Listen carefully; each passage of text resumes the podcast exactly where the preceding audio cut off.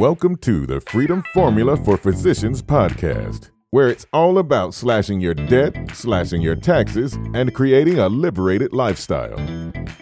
And now, your host, who met his wife while training for the 400 meters in Seattle and is eating gluten free while lusting after bread, Dave Denniston.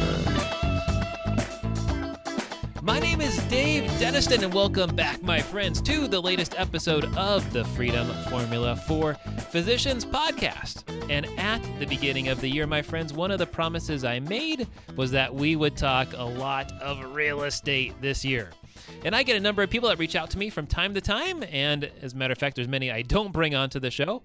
However, a select few do make it. So this year, we've had on Peter Kim, Damion Lupo, Cory Fawcett, Mark Podolsky, and Larry Harbolt.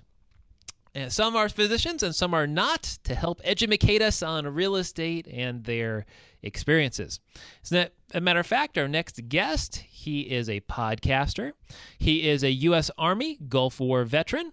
So we want to thank him for his service. Originally earned his Florida real estate license back in 2000, and he has actually owned and operated a trucking business. He's worked as a police officer. He's been a charter captain and all kinds of other interesting experiences in life. Finally, October of 2014, about three years ago, he really jumped into this world of education through podcasts, much like myself, helping to educate others about real estate investing to share his glorious successes and smashing failures. Please help me welcome Tyler Sheff of the Cash Flow Guys podcast. Welcome, Tyler. Hey, David. How you doing today?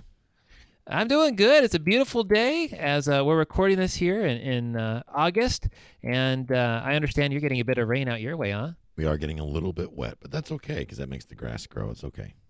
Well, you know, I'll be jealous of you come January when it's a beautiful 60, 70 degrees in Florida and it's a negative 20 here in Minnesota. So, exactly. You know. Well, you know, they say about Florida is if you don't like the weather, just wait five minutes. That's true. That's true. Well, with all these experiences, have you lived in Florida most of your life? You know, what's what's a bit about your background? I gave a little bit of a thumbnail sketch there. I grew up in upstate New York. Actually, I grew up in Buffalo, New York. Uh, graduated high school up there, and then I joined the army. So I spent uh, the next five years over in Germany. Well, actually, one of those in Kansas, and then the other four in Germany. And then it, mm. um, I spent it. I did spend a couple years as a kid. My parents got divorced. I did spend some time here in Florida, and then um, when when I came to getting a job, you know, we're at that point where okay, I'm out of. The, I'm getting ready to get out of the army. I got to grow up and be a real man now. So do I go to college? Do I go get a job? If I'm going to get a job or go to college, where is that going to be? I'm looking to the right to Buffalo, looking to the left, you know, from my glance over from Germany. And I'm looking at Florida, and I had both my parents. One was in Buffalo, one was in, in Tampa. I said, send me a copy of the Sunday paper, would you please? Uh, mm. The job section. I looked in Buffalo, and it was uh, one page of jobs in Buffalo, and all of those said, must have a master's degree or higher. And I thought, well, okay, that's not me. And then the next, the look to the left in Florida had about 17 pages of jobs. I said, "Oh, there we go," and it's sunny there. So, after three years and in, in, four years in Germany in the snow, uh, looking in Florida weather was definitely where I wanted to settle, and that's how I wound up here. Interesting. And was your background did, did your folks invest in real estate? Because here to talking a lot about real estate today. So how did you gain an interest in that? How did that come about? You know it came down to my mother was a real estate agent and she has been ah. for well, 40 years now and eh, she really never invested per se. She she flipped a house or maybe two when i was a kid. My dad never really invested in real estate anything like that. But for me it was i i got I started flipping houses because I got my real estate license to work with my mother. And then, of course, through that process, I, I met some flippers and I got caught up in the glamour. I'm like, oh, this isn't this glorious? And I can someday have a Lamborghini and it'll be great. And I realized that although that could be highly profitable if done right, uh, that there's a, a 95, not 97% failure rate flipping houses, and that it is the most heavily taxed way of doing real estate that's possible. I had to pick right. the most expensive way. Why not? Right? Short term capital gains. We don't like those. Yeah, those are bad. Sure don't. So I, you know, for me, it was great when I was in my 20s and, and early 30s. But uh, when I started to grow up and got into my 40s, and now I'm scratching, scaring the heck out of 50, it was like, you know, I better really start looking at a way to work smarter and not harder. yeah, yeah. So buying so, became my thing. So was it? Were you looking at single family homes, or what was your your first experience in getting into real estate? Well, when I was flipping houses, it was single family only. Uh, Uh, that's all I knew, and and those are really ideal. Those are ripe for the flipping. That was back when flipping wasn't yet cool, so to speak. It was uh, year 2000, 2001. I rode the market all the way up, and in 2004, I sold off everything. I had taken my properties and put, I'd, I'd rehabbed them, and then I put tenants in them for the last year from 2003 to 2004, uh, about halfway through the year, because back then our market was appreciating at a rate of 25% per year. Jeez. So not only was I collecting rent for holding costs, uh, because you do have holding costs when you have a house, but I was able to make a 25% increase in my profit by simply let, sitting on them and doing nothing. And I sold off the whole portfolio, but I didn't allow for capital gains tax. And at the time, I had a rather significant flip portfolio, and uh, I got a very large bill from the IRS, let's say, that I wasn't planning for. Hmm.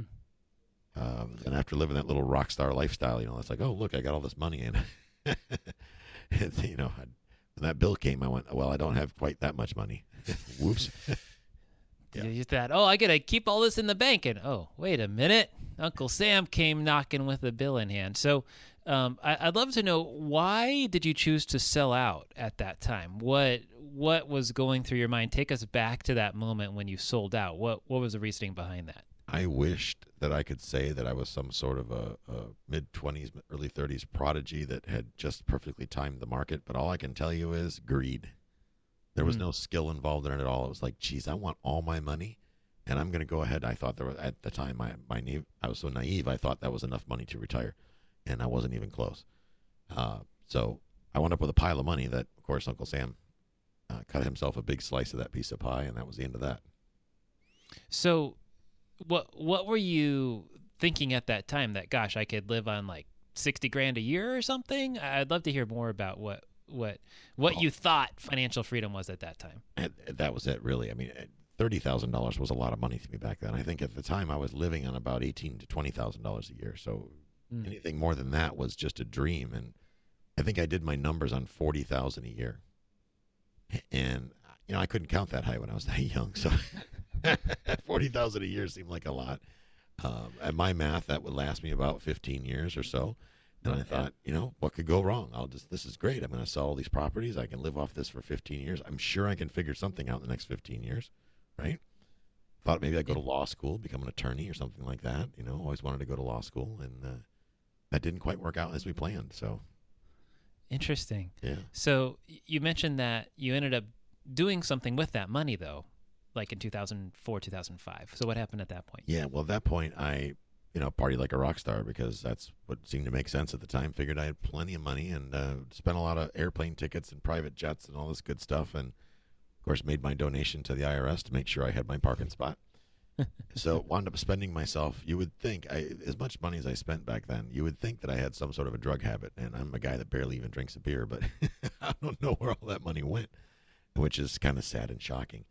But uh, I discovered then that it's like, you know, first of all, I need to figure out a different way to do this to make money that is not so heavily taxed. And more importantly, I need to get a control on my spending because my spending was out of control. Hmm.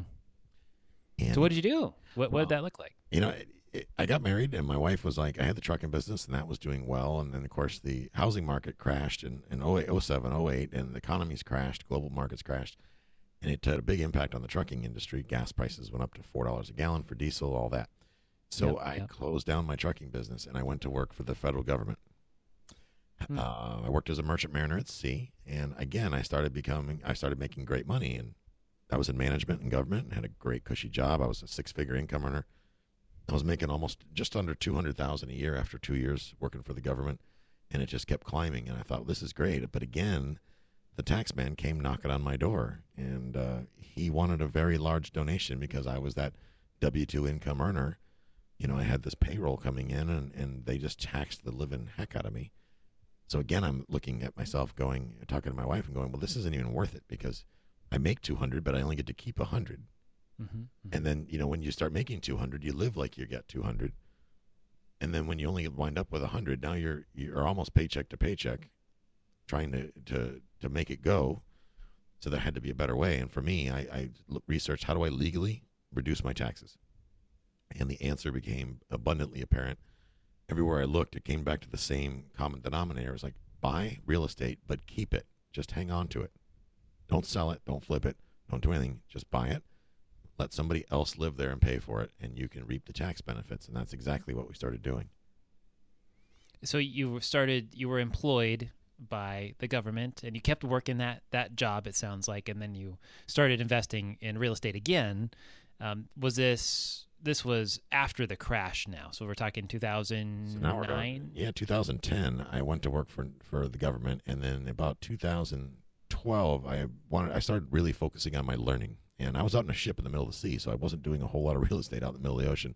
Right. So I was uh, spending that time learning. I listened to podcasts literally for 12 hours a day, seven days a week, because that was my work schedule, and uh, reading books and doing the whole nine yards. Just get, even though I've been in real estate for many years, I was never really in the buy and hold side, and I certainly wasn't in the multifamily side. That was a very strange, odd beast that was somewhere off on the horizon for people that are smarter than I am.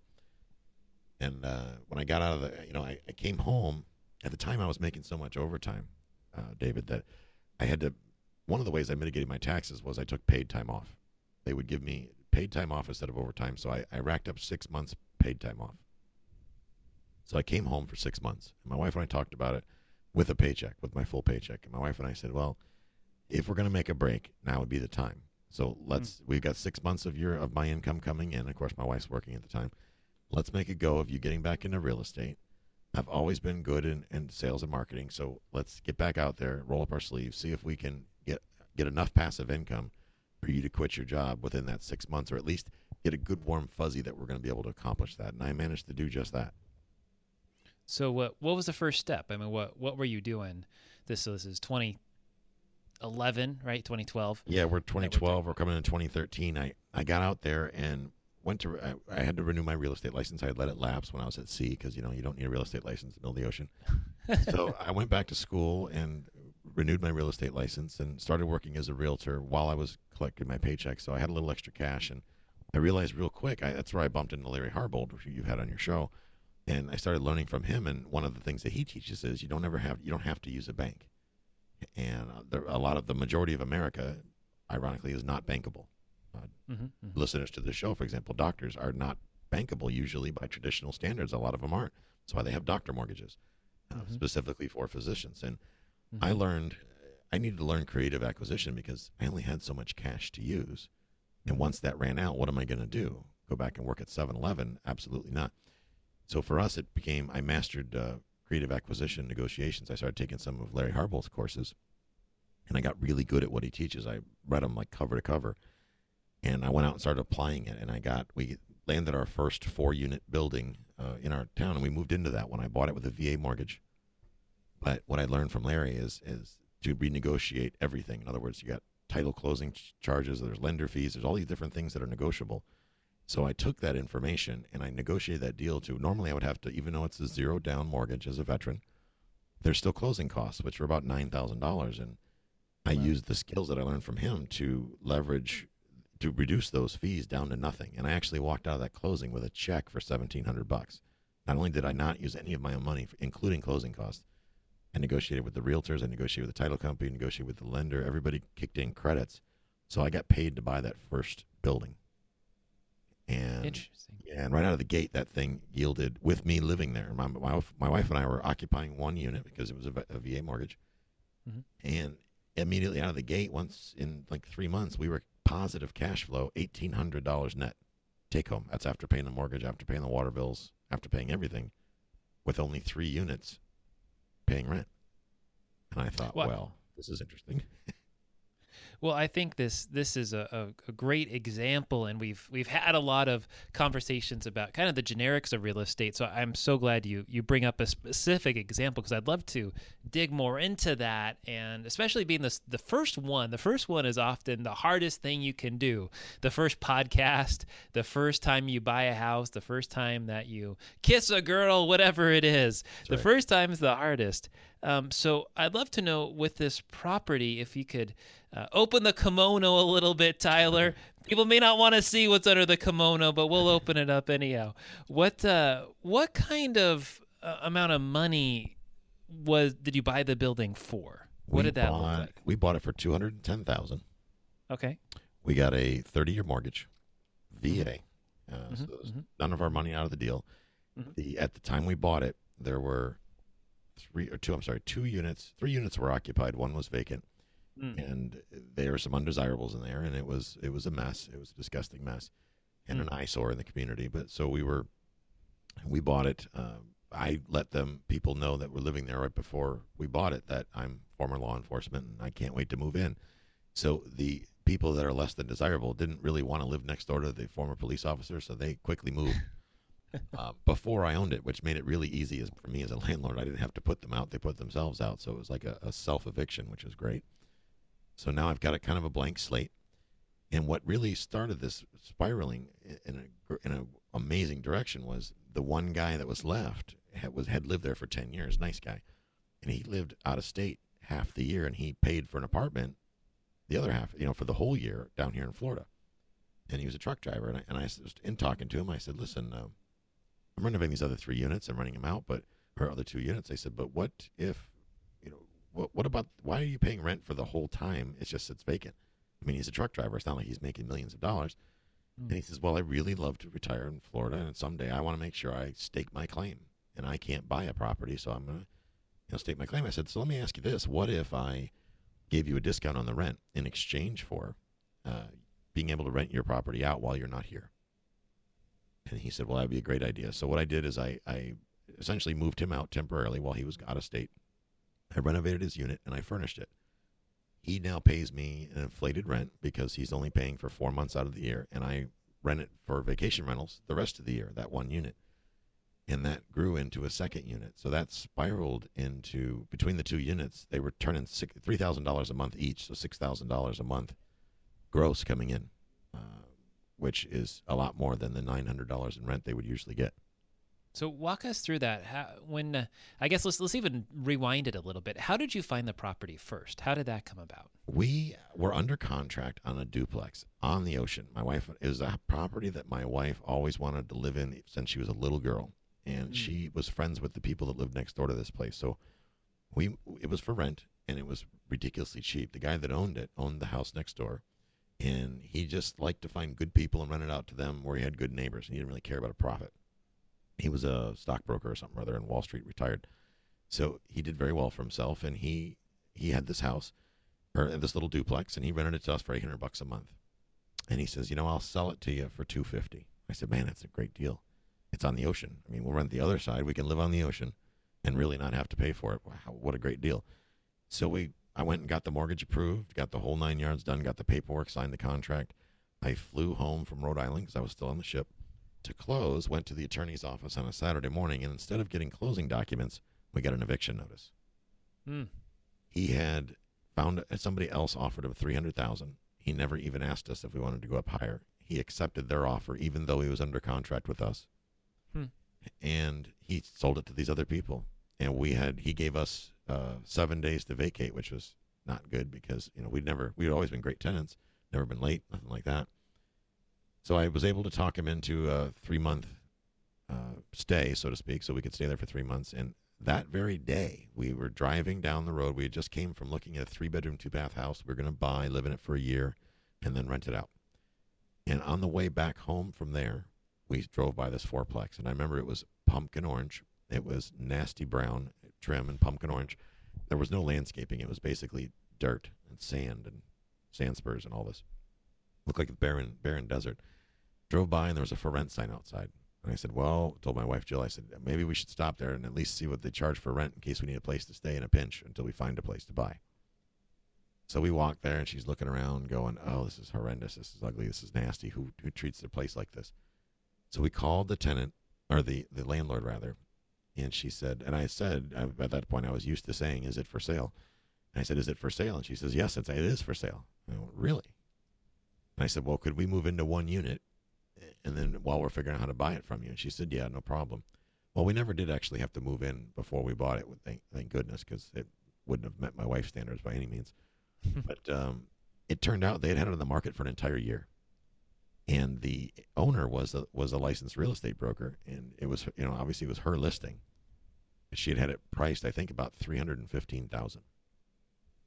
So with that, I just started applying some of the skills I'd learned from Larry's got a course called Never Step Into a Bank.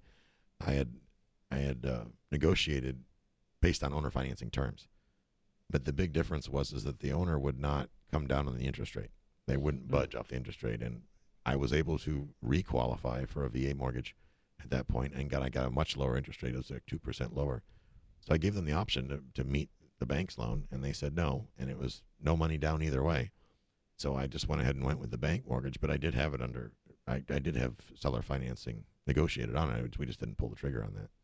Interesting. Well, I think that's an interesting difference and something that uh, people could keep in mind that perhaps it, it could be getting traditional bank financing is is an option still in these kind of situations if you find the right property. Uh, were you like calculating ahead of time, Tyler, to say, okay, it's going to cost us ten grand to fix up this unit, twenty grand this unit? Well, were you keeping those kind of numbers in mind? You know, as you you penciled out not only the the purchase price, but what you might have to do to get it up to standard, so your wife will be happy. I came up with a a quick test method, and it's a little, it's a very simple mathematical formula. And what I did is I take, and this is a lot of trial and error, but I take the gross monthly rent for any property I'm considering gross monthly rent. If it rents for a thousand a month or four thousand a month, I take that number and I divide that number by 1.5 percent. Hmm. That's called a hurdle rate. And if you apply that to any deal that you're looking at that produces income, if you can buy at that the result of that number or lower, you will always have a positive cash flow unless you have some sort of bad financing involved in the mix. So the gross monthly rent right. divided by 1.5%. So let's run through that. So we got a $100,000. We're looking at a property that rents for $1,000 a month, right? Mm-hmm. We're going to take $1,000 a month and we're going to divide that by 1.5%. And that okay. comes up with 66,666. Mm-hmm. Mm-hmm. That means if if I walk to a property and they say, "Hey, this will rent for a thousand dollars," I know that I need to buy it for no more than sixty six thousand dollars Mm. for it to cash flow, and that allows for debt service, repairs, all the expenses, the water, all that good stuff, all those things, because that's where investors make their biggest mistakes. David is they don't do all the math; they only do the math that makes the deal look good, so they feel good about themselves, and then they wind up paying their investments instead of their investments paying them. Well, this is something that, that I see really commonly that, that with this first deal, I mean, it sounds like you really got started on the right foot. Where I see a lot of physicians that want to get into real estate and they get into real estate and they get traditional bank financing, and then they, they end up with a property where maybe they're getting $100 a month or $200 a month cash flow, or even more likely, they actually have negative cash flow of 100 or $200 a month. It's nothing that kills you per se, but then when you do need to repair things, um, you, you're definitely cash flow negative. So I would love to know your thought on that. How would you think about that kind of property if that's what you have now and you want to take the next step? Well, if you've already got a property where you're not making as much as you should be, I mean, that's the first thing I would figure out. And, and you'd be surprised how many doctors' offices and doctors I run across that are in that very same predicament. They bought a property, it's a very light cash flow, and then, oh my goodness, the hot water heater blows. Yeah. Well, if you're only making $1,200 a year at a 100 bucks a month, and a hot water heater on a Saturday evening is going to cost you somewhere between 750 to $1,000, depending on the plumber. And if you have them call you back at the doctor's office, it's going to be a $1,250 hot water heater Mhm. because they know you've got deep pockets, or at least they think you have deep pockets. Uh, you're going to wipe your whole cash flow with one hot water heater. Uh, that becomes a big, big challenge. So it starts, you make your money when you buy. All the greats say that. You make your money when you buy. You have to do all of the math. You have to figure for uh, your debt service cost, your vacancy loss, your property management. And, you know, the most common thing, and for those listening, if you're married and you're a physician, please don't say that your spouse is going to manage it and therefore that has no cost. because I cannot tell you how many doctors' wives or doctors' husbands have called me on the phone and says, "Okay, we're ready to sell all of our properties." And why is that?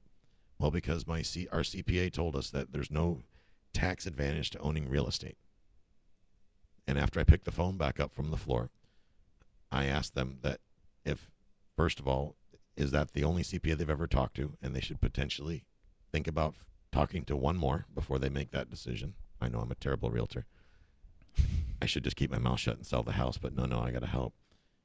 And the second thing is I got to figure out how do we get here? Because I don't think that it's always broken. Sometimes it's a case, David, of you know, it, it, they've got it rented for a thousand because that's what the real, realtor told them to rent it for. Mhm. But nobody's really done any research to find out what it will really rent for.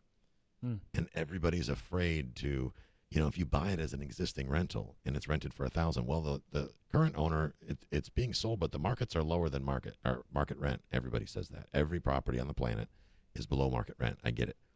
But at some point, folks, it's got to get to market rent or we're all wasting our time. So, in that case, when you buy an asset or when you're analyzing an asset and you look at the potentials, also look at the paperwork that supports that. If there's a lease in place and it's getting ready to expire, well, great. You buy the property and then you actually do raise the rent as soon as you're able to based on the leases that are in effect. Take it up to market rent. And if the tenants leave, that's okay. That's fine because it's more important to focus on a good, steady, solid income coming in than it is doing a favor for somebody else, you know, paying their housing because essentially that's what you're doing if you're marketing a property under market and it's not as as tax favored as people would like to think. Well, I'm getting a tax break because I'm losing money. Um, no, that's really not how it was meant to be. Right. Yeah. No, that's that's that's a bad a bad deal. Well, plus in the case of many doctors, uh, you end up losing when you're making over a certain amount of money. I can't remember what it is off the top of my head, but that quote unquote passive uh, loss ends up going away. You can't take it against your income. It does, but that is just one of many tax advantages to real estate. Just one. And I, when I hear that, it's, I think believe it, the figure's either two fifty or three hundred thousand. You do lose the passive income losses. I may, I'm ta- I know I'm probably not accurate on the, the figure because I'm again not a CPA, but that's one of maybe five to seven different tax advantages. So I tell people if you're a physician, first thing you need to do if you're going to invest in real estate is you find the, a CPA that owns investment property. Yeah. I don't care if they read the book. I want you want them to own investment property. There's a difference. There's a huge difference. Because you will be able to capitalize on all the rest of the advantages. There's straight line depreciation, there's there's capitalized cost reduction, there's all kinds of different things, different ways that you can leverage that real estate towards reducing your tax obligation. Well, I think that's that's great advice. I'm um just to to walk back here a second through some of the things we've just talked about so far. Um, so it sounds like your advice to people that are barely cash flow positive and cash flow negative, you got to get it that way, right? Yes. So whether you um, refinance the loan, maybe, Yep. uh, or you sell the property, or you push up rents. Um, those are probably all things people might want to think about as they're looking in those situations because the last thing you want to do is come out with money out of your pocket um, that would hurt your situation. Does that sum up that It point? does. Absolutely. so- And with Um, that, when you're going to be raising rents, you add some value. Add value, a little value. You, you plant flowers, maybe you, you put some new windows in, change out the AC, something like that. Add some value, and then raise the rent accordingly. And do you think you you've got to budget that out? You know, as you prepare to buy a place, you know that you should have five to ten grand to do those kind of rehabs or more. You know, fifty grand or something like that if necessary. Well, you got to ask yourself, what what am I going to? If I change the roof, is that going to get me more rent? No, it's not. Uh, Mhm. Nobody's going to come in there and go, "Oh wow, I'll pay more for this property because it's got a new roof." Not at all. But if the tree is out front is a disgusting mess, and there's no grass out front, and it just has no curb appeal, there, there's no pride of ownership, and don't think the tenant for one minute the tenants don't have pride of ownership on something they rent. Mm-hmm, mm-hmm. Instead, spend some money on putting installing some grass. I'm talking about a few hundred dollars to install some grass. Maybe trim the tree a little bit, pressure wash the driveway. These are things that are going to yield you a higher return, a higher net profit because they're going to attract a tenant that's willing to pay more money. Well, and, and from my experience, it seems like the most expensive things are the kitchen and the bathroom, right? Yes. Those tend to be the, the most expensive things to redo because often you get into electrical. So generally, I'm sure you, you want to avoid those things if at all possible, at least to start out with, with your first property. Um, but sometimes you do what you got to do, I guess. All right. Well, let's take pause here for a second and go to our commercial break. I'm having that special offer, my friends, where you can get every single episode of the podcast on for download for you, and maybe I'll even send it to you on a USB drive. as well as getting a bonus copy of my book, The Tax Reduction Prescription, an e copy of it. Both of those things, hundreds of hours of material, dozens of ways to slash your taxes for only $5. Text less taxes, L E S S, taxes to 44222. And you will get sent from there a link in your email to the checkout page to buy both of those things for $5. Now, um, as we were talking here, Tyler, I was going through your formula uh, that you gave us, the gross monthly rent divided by 1.5%. And uh, I, I, think it's it's something that people should think about because we went through this example of a $1,000 a month um, rent that you would be charging on a, and that gives us a $65,000 value, $66,000 value. Mm-hmm. Uh, folks, I just went through the calculations on a 5% 30 year mortgage, and that would be a monthly payment, assuming you finance the whole thing, of about $350 a month. Mm-hmm. So you can see in Tyler's formula here, if you were getting $1,000 a month rent, let's say you had a, allocating $300 a month towards um, the property taxes and insurance and perhaps some minor repairs, plus your monthly payment of $350 a month, you're still cash flow positive. So I think this is a great rule of thumb that you brought up, Tyler, uh, for people to be aware of. Um, and I can hear someone right now screaming at us saying, but in California, properties cost a heck of a lot more than $66,000. And I sure as heck uh, am lucky, you know, to uh, to find a place for five hundred thousand uh, dollars, which if we reverse that math, right, you know, that uh, would be a heck of a lot of rent someone would have to get for five hundred thousand dollars. And in that too, in response to that, I would say this: then you like just like they say in the in the book Tax Free Wealth, they say if you want to change your tax, you have to change your facts. So you change the way in which you're earning revenue on that property. And what I mean by that is yeah, if you a thousand dollar a month tenant is not going to cut it on that five hundred thousand dollar house. So you do the math in reverse. If it's a five hundred thousand dollar house, you multiply the five hundred thousand by one point five percent. That tells you what you're going to need to rent it for to make it worthwhile. So let's run through that five hundred thousand times one point five percent. That means you need to generate seventy five hundred dollars a month from that property for it to be a rental property. So my rebuttal number one is not all properties are rental properties. Let's be real. Uh, the mansion with the 50 mile driveway is not a rental property. It's a mansion with a 50 mile driveway. Yeah. If it's even with these numbers, what if you did it as a short term rental? Does it have a swimming pool at five hundred thousand dollars? Is there a pool? Is it would it be? Does it have a nice view? Is it feasible to think that somebody would pay two, three, four, five hundred dollars a night to stay there? So with a proper business plan, you simply apply a different strategy to it a different exit strategy. I'm not going to go a long term lease. I'm going to do a a short term, like we're going to rent it by the day, by the week, by the month, whatever. We're going to maybe do an Airbnb or something like that. Maybe that income then goes from 7,500 to 10,000. Because if I can make $6,000 a month off of two units in Florida, I'm pretty confident that you should be able to make 7,500 off a half million dollar house in Southern California it, uh, it would be interesting to, to crunch the numbers to see what that would look like because I know half a million dollars does not probably buy you a pool in yeah, Southern right. California. Uh, you know, you're probably looking at a, a, condo, maybe a townhome if if you're lucky, um, with the prices out there. And I don't know what the the rents are, but gosh. Um, yeah, I think you definitely would have to get creative. Uh, do you think is it important to stay local? To where you are, you know, or someone in Southern California, should they be thinking about Arkansas or someplace where you can buy a property for a lot cheaper? I frankly don't think that you should buy in in markets that are not conducive to rent. In other words, Memphis, Tennessee, for example, I own apartment buildings there. It's a rental city. It's where it, that seventy eight percent of the population are renters. Um, Southern California, although we can make the math work, we can change the use, we can turn it into a short term rental, we can make it cash flow. Is it practical for everybody? Not necessarily. And that $500,000 house, we know the California real estate market is cyclical. Every seven years, like clockwork, you can set your watch to it, it adjusts. Mm-hmm. So the only people that are really investing over in California should not be investing for cash flow. They're investing for appreciation. Those are two different things. Yep. A market like Florida, like for example, the Tampa Bay market, is a mix of both. We've got great appreciation, but we've also got good cash flow. So we've got a very nice mix of both.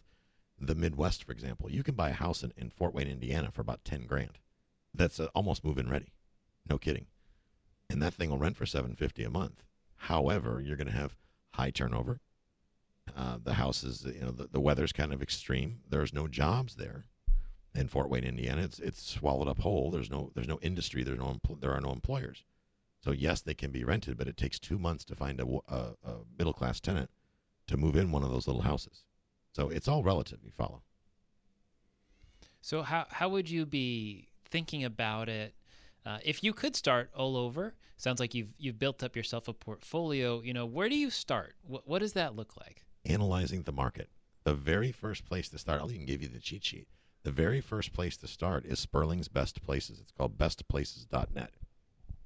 You need to learn to become intimate with understanding the market you're about to invest in. I don't care if it's your market that's local or it's across the world.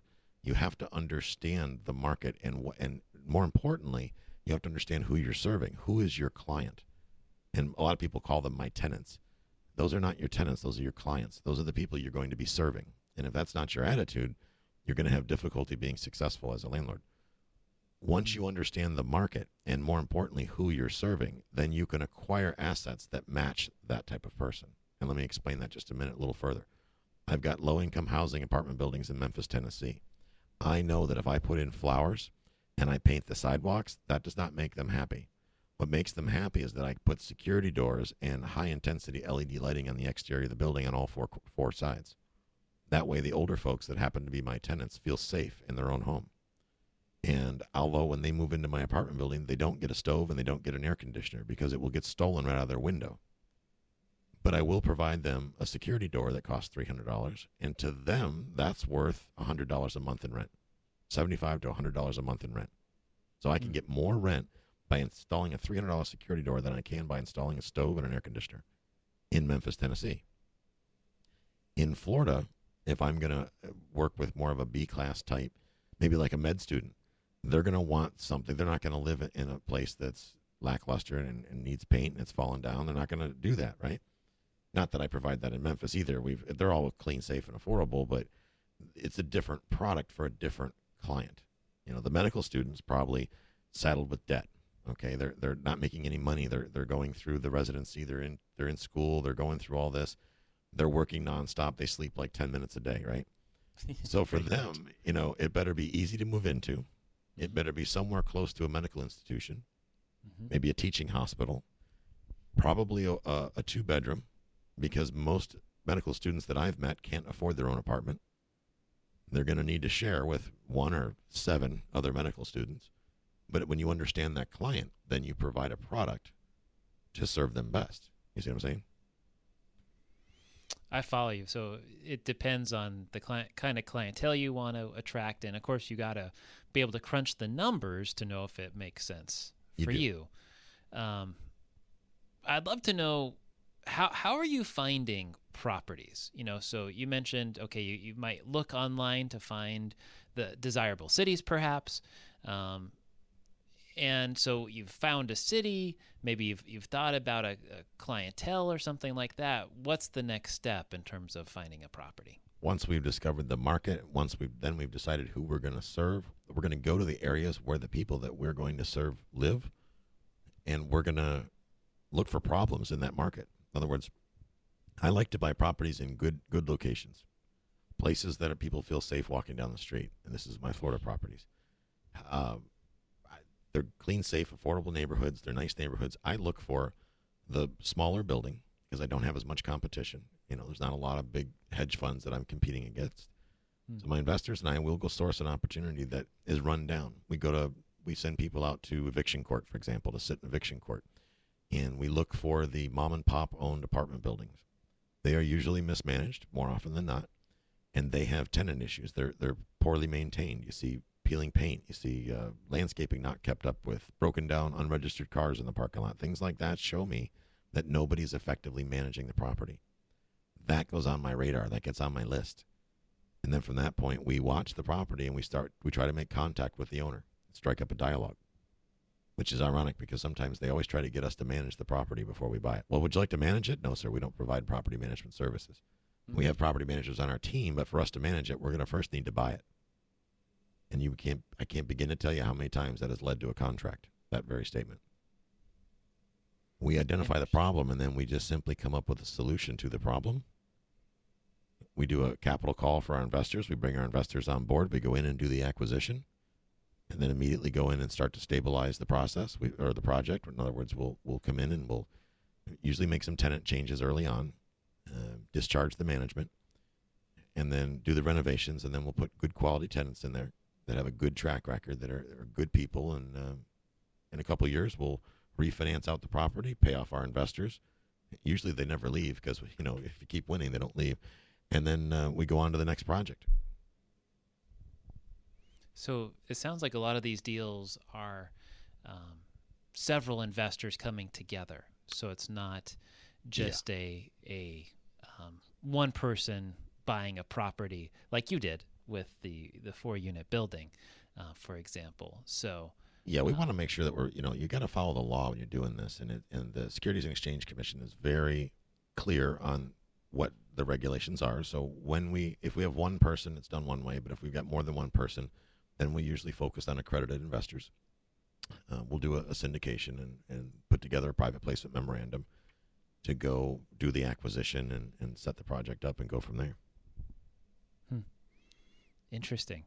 Um, is it something where you feel like today for yourself that um, you want to be together with other people when you buy property, or do you prefer doing what you started out with of just buying a unit by yourself, or do you do a mix of both? I do a mix of both.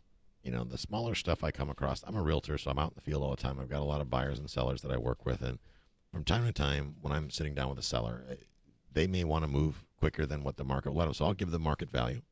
I'll let them know what market value is. And a lot of times the opportunity presents itself for me to buy the, buy the property before it even goes on the market. And if we can arrange that, great. Um, I do believe there's strength in numbers. You know, there's economies of scale. I, I do better financially because time is money. And I realized that in the last few years, the more I spend, more time I spend doing things, I realize that if I can go do a larger building with a few other people, we're a dollar for dollar going to make a lot more money because the deal can afford to hire the help it takes to properly manage the asset. And that's where it gets powerful. We still, we do both. You know, we bounce a little bit back and forth. Like right now, deal flow is light. But in a, a few weeks, we may have three, four buildings that we're looking at. We, we the key is here is we just keep acquiring. As opportunities come up, we can we consider opportunities as come up. If they match our criteria, we acquire them. If they don't, we pass on them. It's that simple. So it sounds like um, we had Mark Podolsky, the the land geek, and uh, Larry Harbolt, of course, as well on the show. And both of those gentlemen tend to find a list of people. So they'll go and look for distressed situations of some sort, and they're trying to get to the owners before they um, get to the auction, for example. Right. Um, it sounds like that that isn't so much a part of your strategy with uh, multifamily, multiple units um, type uh, of investing. Uh, is that just not as as common to find or, or harder to find? Uh, tell me more about you know the, that philosophy of finding lists and mailing people versus uh, sounds like you you might be going to court um, to find out who's been evicted and whatnot. Direct mail is very effective in the single family space. And I would say the one to four unit space because you're dealing with the average person and they're not very sophisticated. They don't know about things like land trust and all that. So they're very easy to track them down. But when you get into the multifamily assets, they are usually registered in some sort of a corporate identity. So when that happens, if I send a, a letter, no matter how heartfelt it is, it winds up on a secretary's desk somewhere because that's the person that checks the mail. And they go through and they go, junk, junk, junk, junk, junk. Oh, this is the bill. Junk, junk, junk, junk, junk. And Yeah. my letter never gets, nobody ever looks at it. Hmm. Now, in a single family space, it winds up on somebody's kitchen table. So the likelihood of them opening the mail for a single family is significantly higher than it is at multifamily. especially when we get over the four units and we get into the apartment buildings. So for us, direct mail is not an effective strategy. It just simply isn't. And so instead, um, it sounds like it's you usually in a multifamily you you have to either uh, have relationships with people that have sellers like realtors or uh, being in court like you mentioned Right. um, or perhaps um, you just know people that might be selling other corporations so before it hits the market kind of um, you get the first crack at it. Could be you know if someone knows hey you're a common buyer um, so it sounds like it's a little more work to really massage that kind of market um, than starting cold uh, as it could be in some of the um, primary residence. Am I am I off there, or you're- what do you think about? It? You're it? absolutely on it. And one of the titles that I carry, the hats I wear, is that of a syndicator. My job is to bring people together to acquire and stabilize large assets. I do that because, you know, the average attorney, doctor, engineer, high income individual, they're busy doing what they do to earn the revenue in the first place. They don't have time to knock on doors, go sit in eviction court and things like that, all the things that my team does. So the service that we bring to the marketplace, whether it be as a broker or a syndicator, is we spend time discovering that. In the process of doing that, people know us as the problem solvers. They know Cashflow Guys is a problem solver in the market. No, we're not going to help you with your single family house, but we are going to help you if you've got an apartment building, you're having a hard time with it, you need some guidance. Sometimes we just come in and consult them on how to turn things around. Other times we wind up buying the asset from them. But by positioning ourselves as problem solvers that actually perform and follow through, that creates a pretty powerful advertising message in the marketplace. So we don't have to advertise per se for deals as much as we as our quote unquote competitors would. Because you just have that reputation. You know, you got an apartment building, you better call the cash flow guys because we can figure out a way to help you through this situation. Well, uh, we're running out of time, Tyler, on this this interview today, and uh, I just appreciate you opening up. And I would love to know from you, as you look at your past, where you've gone through this journey, where uh, you, you hit it big in real estate, and and uh, maybe you, you might say that you squandered that a little bit, but then came back and look at you now with uh, a whole bunch of properties. How do you think about financial freedom today versus when you had half a million dollars in the bank and you were, were spending it away? How do you think of financial freedom? What does that mean to you? Well, I've changed my the way I feel about financial freedom. I used to think that a pile of money equaled financial freedom, and when I realized that if I had a pile of anything, it would over time disappear. But instead, if I focused on streams instead of piles, I could truly build wealth. You know, that five hundred thousand dollar pile of cash, inflation alone is going to eat that at a way of what five, six, seven, eight, nine percent, depending on who you ask.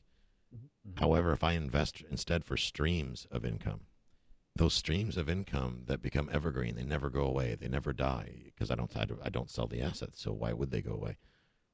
By focusing strictly on streams and never thinking about piles, that is how I've escaped the rat race in real life, and that's how I've achieved financial freedom. So you'd say you're financially free now? Am financially free, yes. And so, by your definition, to recap, that's you have more income coming in from uh, your real estate holdings than um, money that you spend. Absolutely. My passive income, even more importantly, because the true definition of escaping the rat race is your passive income, that which comes or comes on its own. My passive income exceeds my expenses. So yes, I am out of the rat race, and that is that's all rental income and some in, income from notes. Well, the, the thing that, that I tend to think about with this is that things can change. Uh, that income stream could potentially change. Um, do you think that is unfair to, to think of that way? You know, that, I mean, you have to have some buffer in there, right? I mean, if you're right on the number there, I suppose if you have a 50% higher, you know, if your passive income streams are 90K and your, your income needs are 60K, then you have a lot of wiggle room, right? Yes, absolutely. But if you're at 60 and 60, to me, I wouldn't consider that to be financially free, uh, particularly if you're you're highly levered, um, where you can end up having increasing interest rates and, and those kinds of things. Because I know a lot of commercial loans um, tend to be um, low amortized and tend to have interest rates that can pop up on you. So your cash flow could change perhaps with some investments depending upon how the notes and deals are structured. Well, and that's what I talked about earlier. The key is I don't ever take on anything that has adjustable rate financing. It just doesn't make any good sense to me. Uh, I'm in it for the long haul. So when I bring on an asset, if the debt service is not conducive to a long-term hold, then I won't. Sim- I simply won't do the deal. It's that simple. Mm. Mm. Because it, it doesn't. There's no badge of honor for me for having 100 buildings versus 30 buildings. Mm-hmm. Uh, the badge of honor is that I have at least $25,000 a month in passive income coming in no matter what, which means I got to allow some oops in there. So I better have 30, maybe 32 coming in. So Yeah. I have that no matter what because, you know, natural disasters happen, fires happen, things happen. I, granted, I have insurance, but it takes time to reposition assets and all that. So, but it all starts with being smart about how you use your debt. You know, I don't, if I need, if I'm going to go out and buy a new vehicle, for example, I'm first going to go acquire a cash flowing asset to pay for that. If I want to go, like I wanted, I wanted a five thousand dollar kayak, so I went out and bought a duplex that will yield peel off the cash flow to afford the cost of that kayak. Same thing goes for a Porsche.